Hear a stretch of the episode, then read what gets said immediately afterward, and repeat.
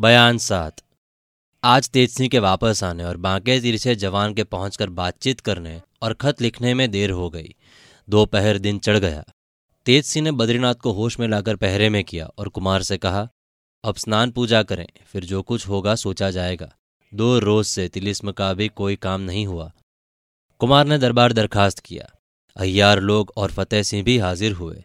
अभी किसी किस्म की बातचीत नहीं हुई थी कि चौबदार ने आकर अर्ज़ किया एक बूढ़ी औरत बाहर हाजिर हुई है। कुछ कहना चाहती है। हम लोग पूछते हैं तो कुछ नहीं बताती। कहती है, जो कुछ है कुमार से कहूँगी, क्योंकि उन्हीं के मतलब की बात है। कुमार ने कहा, उसे जल्दी अंदर लाओ। चौबदार ने उस बुढ़िया को हाजिर किया। देखते ही तेज सिंह के मुँह से निकला, क्या पिशाचों और डाकिनियों का दरबा खुल पड़ा है? उस बुढ़िया ने भी यह बात सुन ली।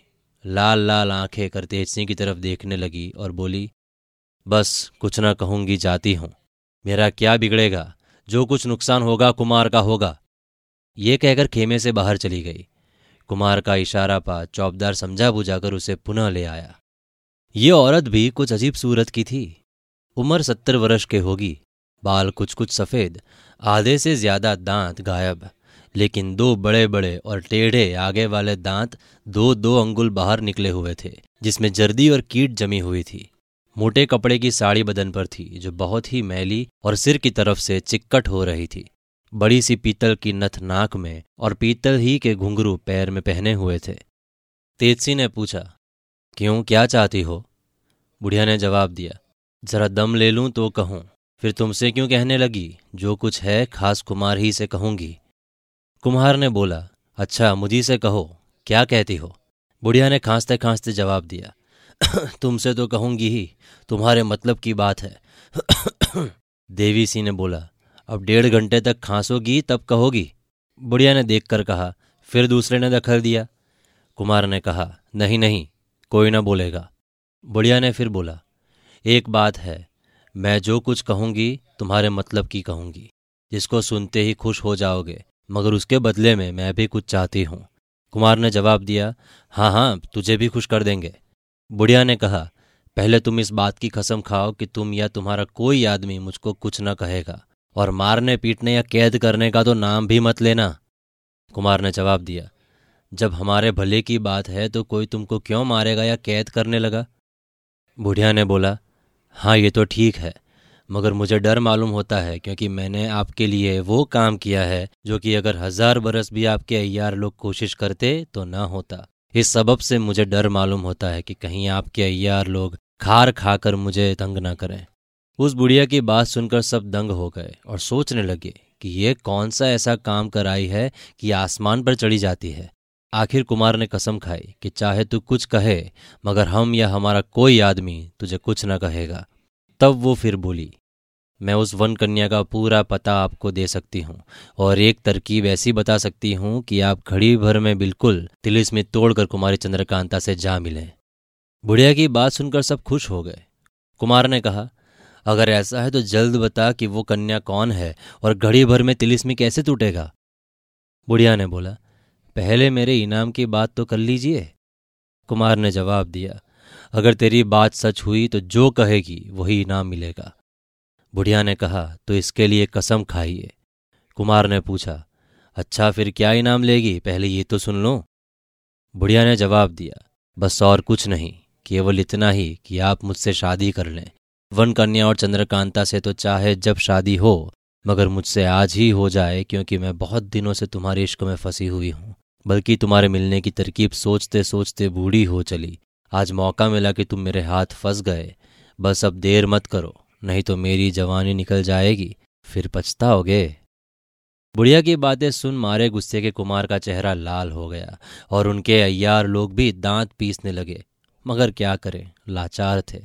अगर कुमार कसम न खा चुके होते तो ये लोग उस बूढ़ी की पूरी दुर्गति कर देते। तेजसी ने ज्योतिष जी से पूछा, आप बताइए, ये कोई अय्यार है या सचमुच जैसी दिखाई देती है, वैसी ही है? अगर कुमार कसम न खाते होते तो हम लोग किसी तरकीब से मालूम कर लेते।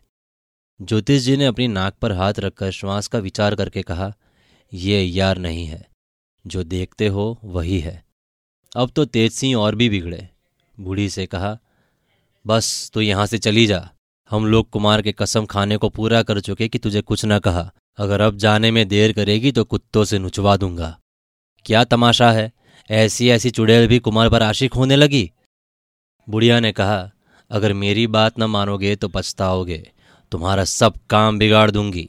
देखो उस तहखाने में मैंने कैसा ताला लगा दिया कि तुमसे खुल ना सका। आखिर बद्रीनाथ की गठरी लेकर वापस आए। अब जाकर महाराज शिवदत्त को छुड़ा देती हूँ। फिर और फंसवा दूँगी। ये कहते हुए गुस्से के मारे लाल लाल आँखें किए खेमे के बाहर निकल गई। तेज सिंह के इशारे से देवी सिंह भी उसके पीछे चले गए। कुमार ने कहा, क्यों तेज सिंह? ये चुड़ैल तो अजब आफत मालूम पड़ती है। कहती है कि तहखाने में मैंने ताला लगा डाला। तेज सिंह ने जवाब दिया, क्या मामला है कुछ समझ में नहीं आता। ज्योतिष जी ने कहा, अगर इसका कहना सच है तो हम लोगों के लिए ये एक बड़ी भारी बला पैदा हुई। तेज सिंह बोले, इसकी सच्चाई झूठाई तो शिवदत्त के छूटने ही से मालूम हो जाएगी। अगर सच्ची निकली तो बिना जान से मार न डालूँगा। ज्योतिष जी ने कहा, ऐसी को मारना ही ज़रूरी है। तो तेज सिंह बोले, कुमार ने कुछ ये कसम तो खाई नहीं है कि जन्म भर कोई उसको छू ना सकेगा? कुमार ने लंबी सांस लेकर कहा, हाय, आज मुझको ये दिन भी देखना पड़ा।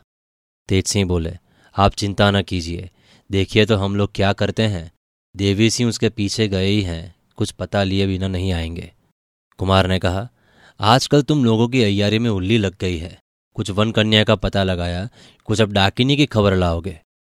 कुमार की ये बात तेज सिंह और ज्योतिष जी को तीर के समान लगी, मगर कुछ न बोले। सिर्फ़ उठ के खेमे के बाहर चले गए। इन लोगों के चले जाने के बाद कुमार खेमे में अकेले रह गए। तरह तरह की बातें सोचने लगे। कभी चंद्रकांता की बेबसी और तिलिस्मी में फंस जाने पर, कभी तिलिस्म टूटने के बारे में और वन कन्या की खबर या ठीक ठीक हाल न पाने पर, कभी इस बूढ़ी चुड़ैल की बातों पर, जो अभी शादी करने आई थी, अफसोस और गम करने लगे। तबीयत बिल्कुल उदास थी। आखिर दिन बीत गया और शाम हुई। कुमार ने फतेह सिंह को बुलाया। जब वो आए तो पूछा, तेज सिंह कहाँ है?